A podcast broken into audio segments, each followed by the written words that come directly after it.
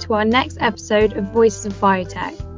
In this episode, I sit down with the two co CEOs of the Femtech Association Asia, Lindsay Davis and Micah Steinbach. We discuss what Femtech is and why it's important, why they founded this association, and what their overall mission is.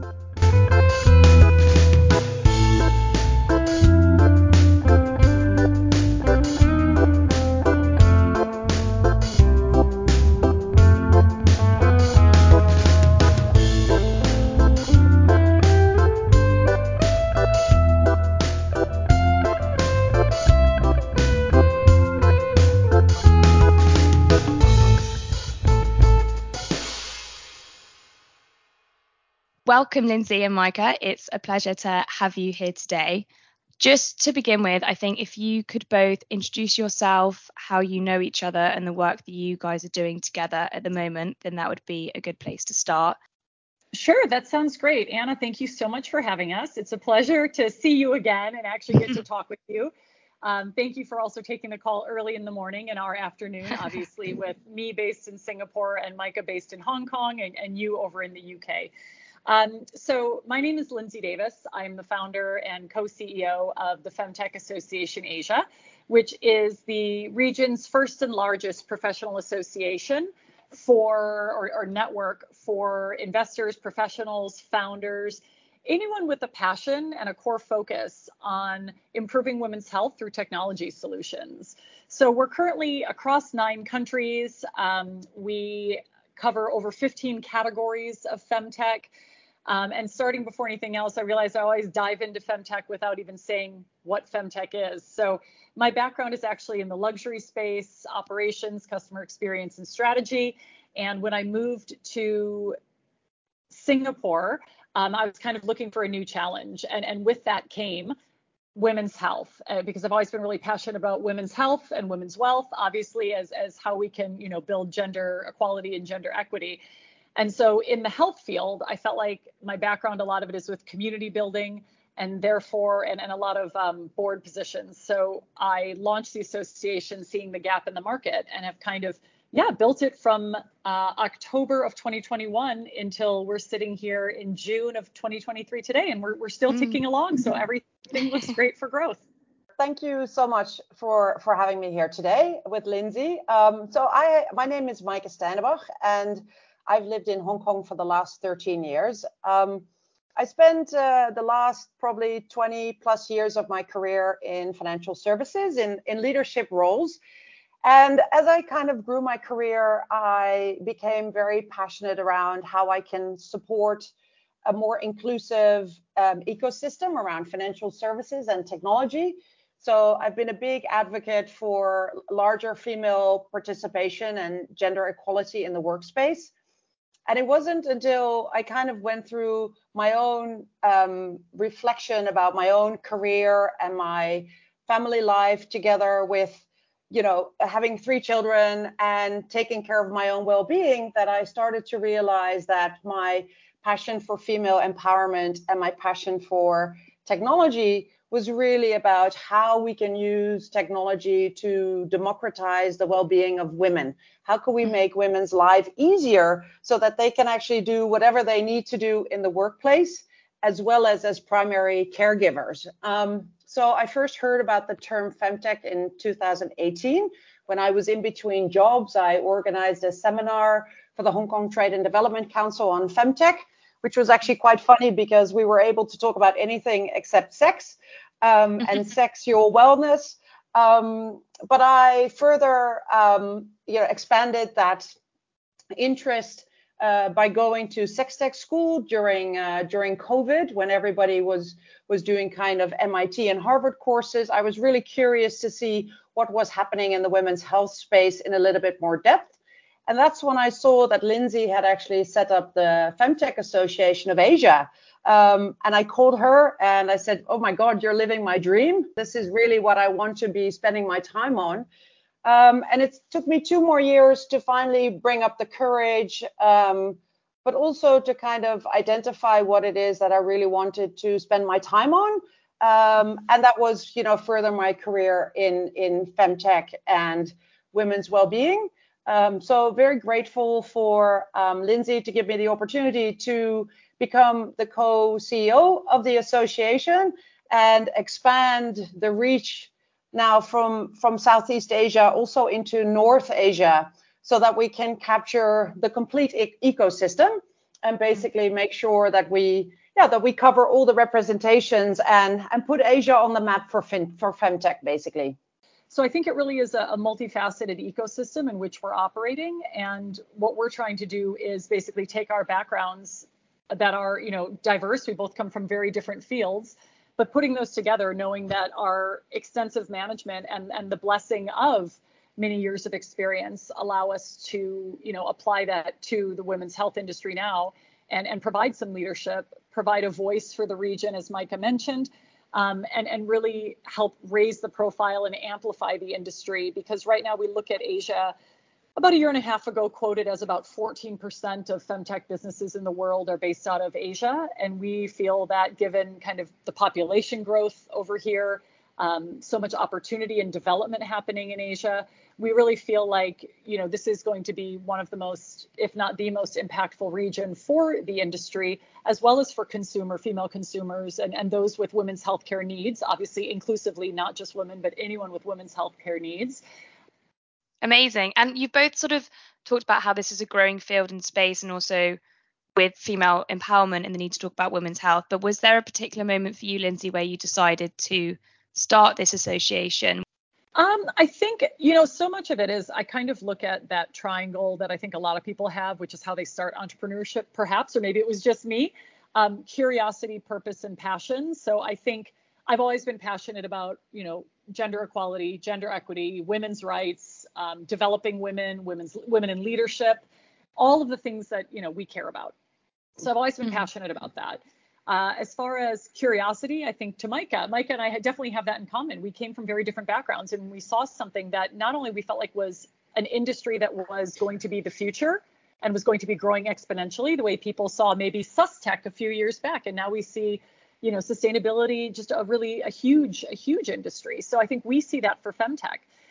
Um, and then finally, when it comes to purpose, it's pretty easy to say, you know, not only is this functional from a commercial perspective. It actually, you know, fulfills the financial needs.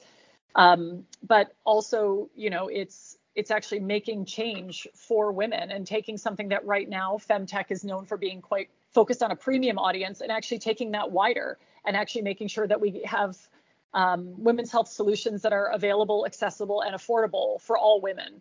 And, and that is the purpose I think that we have, and also our vision as Femtech Association Asia. Of course, we want to grow businesses. Of course, we want more founders.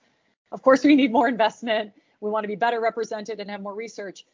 But ultimately, it comes down to making sure that we are providing solutions for all women, not just women who, you know, might be able to be in a, a economic position to afford it. So it really is around that availability and accessibility and affordability.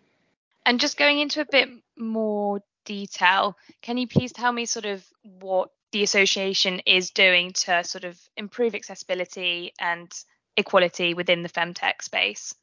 So at the moment, I think we have around 130 plus members that kind of represents around 60 femtech companies in, in Asia, and it's kind of growing day by day. So the Femtech Association is now covering nine different countries um, in Asia, which which we're just super excited about because one of the pillars that we're working on is just building the community. So making sure that that these companies that have been there for a while, um, but basically connect with each other through the Femtech Association, and whether they are investors or whether they are founders or whether they are in- industry like pharma or insurers that they have a platform where they can actually connect with each other. Uh, so we try and give them the opportunity for uh, meetups. Uh, so through our programming, we basically organize uh, officially four events per year. But the reality is that every month uh, there is either something online or a face-to-face activity where people can can connect. And what we try and do is show the thought leadership um, that is happening in this in this space. So Lindsay, before I arrived, had actually launched a consumer survey both in in the Philippines and in Singapore, and we're actually going to be launching it in Hong Kong as well. we use our LinkedIn uh, page, which which has significant amount of followers now, but to really showcase what is happening in this space and start to bring the kind of the the conscious, the unconscious to the conscious, uh, because I, we feel that the first step to kind of building and growing this ecosystem is just starting to have the the conversations and to have the connections, and that's why the fourth fourth pillar, apart from the community building kind of the programming that we have for our members, and then the thought leadership is the amplification. So Lindsay and I are quite active in, you know, making sure that people understand why femtech is important, how it can benefit economies, how it can benefit corporates, how it actually can benefit overall society because you know healthier women are happier women are more productive and even supporting femtech founders as a as an investment actually creates better opportunities uh, for all of us. So we we try and position ourselves as an association in in the press. Uh, we participate in panels. You know, we just try to do as much as we can to create uh, a voice uh, for femtech in Asia. I think it's fantastic work that you're doing, and I'm just interested. Do you think that femtech is misrepresented often or not represented enough? Like, what are your thoughts on the space as a whole? Because I think it has grown, as you said earlier, Lindsay, quite rapidly in the last few years. But what are your opinions on how it's represented? So, women's health has historically been under researched, underserved, and underfunded. And that's not Asia specific, that, that really is globally. So, I think we do have that background of women's health being a bit um, you're not in the conversation or not a lead conversation point. So I think femtech overall having having a space the way we see fintech, prop tech, agritech, I think femtech does deserve, and it's wonderful to see that having a, a space for the industry in particular. I think it's wonderful to have its own space given that what we see in our association and is tracking with pretty consistent global numbers is that about 80% of our founders are female. So I think it's nice to also have a space where it really feels like, of course, we're inclusive and we have wonderful male founders and co-founders as well. Um, and you know those who you know identify however they identify, we welcome all founders. I think it's nice to have that diversity and to really allow that to have its space and its voice as we like to use the word voice a lot because that's really what it is is being a part of the conversation with a voice eventually would love to have femtech be something that falls under health tech. And we all just generally think about something that's as prioritized as as as men's health pediatric health whatever it may be. But we're not quite there yet. So i think for now seeing femtech as something that is talked about that there's real passion for we have a number of people who reach out to the association who say, just I'd love to help you on a volunteer basis. You know, just whatever mm. I can mm. do, I, am interested in it. I'd love to give. These are lawyers. These are you know heads of strategic partnerships at tech firms. These are um, you know senior leaders at investment banks. So the fact that this really does resonate because I think we as as as women, or again those with women's healthcare needs, we we've had challenges with menstruation. I know what that's like if someone has has cramps, right? Or you know we've hmm. had fertility challenges or we've gone through childbirth i know what it's like to maybe not get pregnant you know so mm. and, and to want a child so i think we can really relate to each other and so i think femtech having its own space is really important for the consumer view i think it's important for mm-hmm. the founder view as i mentioned with the diversity equity and inclusion and I think it's important for the investors that they understand this as a category of pretty significant growth at this point. Um, and I and I get pretty excited about that in 2020 um, or was it 2021 i think it was or maybe even 2022 mckinsey wrote that venture capital and private equity investments in digital health in asia have grown 38% CAGR from 2015 to 2020 and in 2020 asia comprised 44% of global venture capital and private equity investments in digital health we know that there is growth, and about 3% of that was in femtech.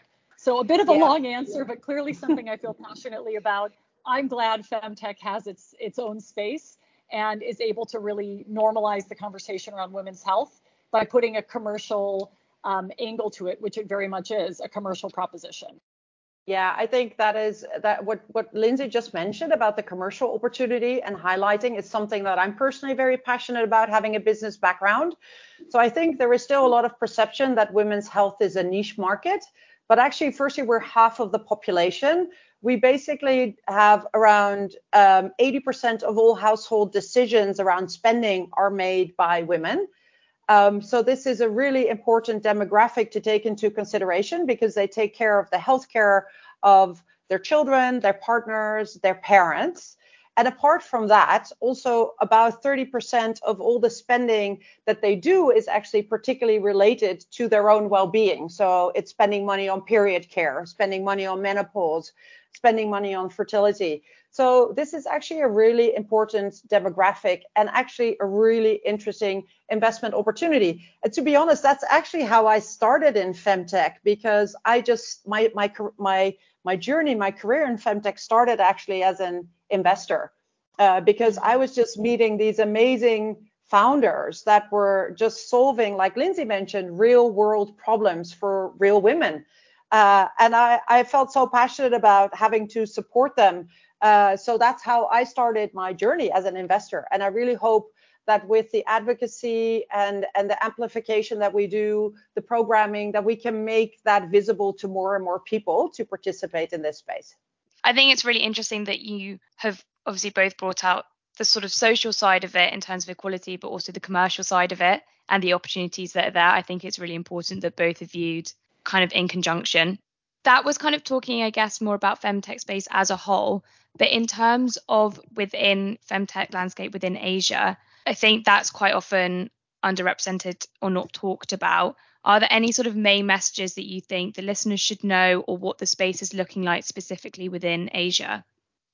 Sure. I think there's a, a couple things to start with. Um, I think the first thing is just looking at where our femtech companies are based geographically. Currently, Singapore um, is where we have the majority of our businesses, and we think a lot of that is because the Femtech Association Asia has kind of selected and worked for Singapore to be the hub of femtech throughout Asia. It is an easy place to do to do business and a very you know uh, entrepreneur friendly environment here. So it's a great place to start a business. So I think first of all, just noting that Singapore is kind of you know the place for the majority of the businesses and for MVP. So a lot of minimum viable product, testing out the market, pivoting, figuring out exactly what that product, service, or solution or, or technical solution looks like. As far as expansion goes, the Philippines is uh, the Philippines um, and Indonesia are the two markets that typically businesses out of Singapore go next for growth. Having said that, since Micah has come on, and this is a lot of her network and influence uh, a little bit north of us in Hong Kong, we're seeing a ton of growth there. So, Micah, maybe you want to share a little bit about the categories or the founders or what you're seeing in Hong Kong, because we've seen some really amazing growth there and, and new members joining. Yeah, I think both Hong Kong and Singapore are very fortunate to have pretty good healthcare systems already in place. Um, so what we are seeing is people that are really focusing on kind of topics that are taboo or carry stigma. So this is in the sexual wellness, sexual education space. We are seeing more and more, particularly younger people, both men and women, actually really want to change the stigma and taboo that exists around sexuality. So I'm very excited about that. Uh, on the other hand, we also see more and more uh, companies that are trying to create solutions in the B2B space. So, um, Anna, you're based in the UK. You know, there's quite a progressive dialogue going on around menopause, for example, in the workspace. Um, so, I think we are starting to see more companies that are now interested in this space and how we can support employees as they go on their well-being journey. So, that could be for pregnancy, for fertility and for menopause. So I'm very mm. excited about what is happening in that space in Hong Kong. Um, and I'm hoping uh, that we will see more of that, particularly coming out of China as well, um, that we can tell you tell you about next time in the in the next podcast. Definitely, I have to get an update. And we've spoken kind of about what you guys have done so far, but what is next for Femtech Association of Asia? Yeah, I think what is interesting, as I mentioned, is we really want to continue to build the ecosystem and expand it. So get more and more companies, female uh, femtech founders to join. But we also really want to complement the ecosystem and get more corporates on board. Uh, so similar to the developments that we saw in the fintech industry, eventually the ecosystem is about collaboration. So how can we bring more corporates to the table and more venture capitalists in? That's something that we're actively focusing on. I think the other thing is also, as I mentioned earlier already, just continue to address the taboo and the stigma that exists around women health. We just need to try and continue to drum bang the drum on that. Um, thirdly, we also want to raise the profile of Asia in the global ecosystem. So as Lindsay already mentioned, I would say US and Europe are kind of ahead of the pack. But the reality is, is that the consumers are actually in Asia. So half of the population are women, and out of that half of the population, more than half of them actually live here in Asia Pacific. So we really want to grow the ecosystem by showing the opportunities that exist for companies to come into Asia, but also for investors to invest in these companies so that we can continue to yeah, create uh, an opportunity to improve women's lives. And finally, I think what we're uh, just adding on to that is how can we support companies that have technology or great ideas from the rest of the world and bring them into Asia because they might not be here or they might not be solutions that people have thought about locally yet and that we can use uh, to showcase and, and develop in certain markets in particular. Mm-hmm. Lindsay, anything you wanted to add? No, I think that's a, I think that's a, a fair fair uh, strategic summary. The one thing I would say is that Anna, we're working on really how to develop a work week that's uh, 80 hours instead of 40 hours a week. So if we can just solve more hours in a week, then I think we'll have nailed it. So we obviously have a bit of, have a bit of work to do because you know, like you said, this is a lot of work to do, but there's a really bright future in femtech. Our founders are brilliant. The ecosystem is is growing the ecosystem has purpose, has passion, has curiosity, as I described myself having earlier. I think we definitely have that in common over here. And I think, you know, we we have so much to do to work towards that uh, accessible, available, and affordable healthcare for all women. Um, and throughout Asia really is where Micah and I are focusing. But we hope that someday that's global. And in the meantime, we're going to do our part um, to bring, you know, healthcare to as many women as possible through the work we're doing in the Femtech Association Asia. So, you know, thank you so much for having us today, Anna. It's really, you know, I guess I feel like I want to go through everything you've heard about. Definitely. It's been great having you guys. And I think just to reaffirm to the listeners, I think what you are doing is so interesting because you really are bringing that financial and corporate and investor perspective as well as focusing on the social implications of femtech and i think the combination is really exciting yeah, thank, thank you so much. we are very excited that you gave us the platform to talk about today. Um, Lindsay and I are very excited about how this ecosystem is buzzing in Asia, and we hope to bring a lot of that Asian buzz to the rest of the world. So thank you for having us.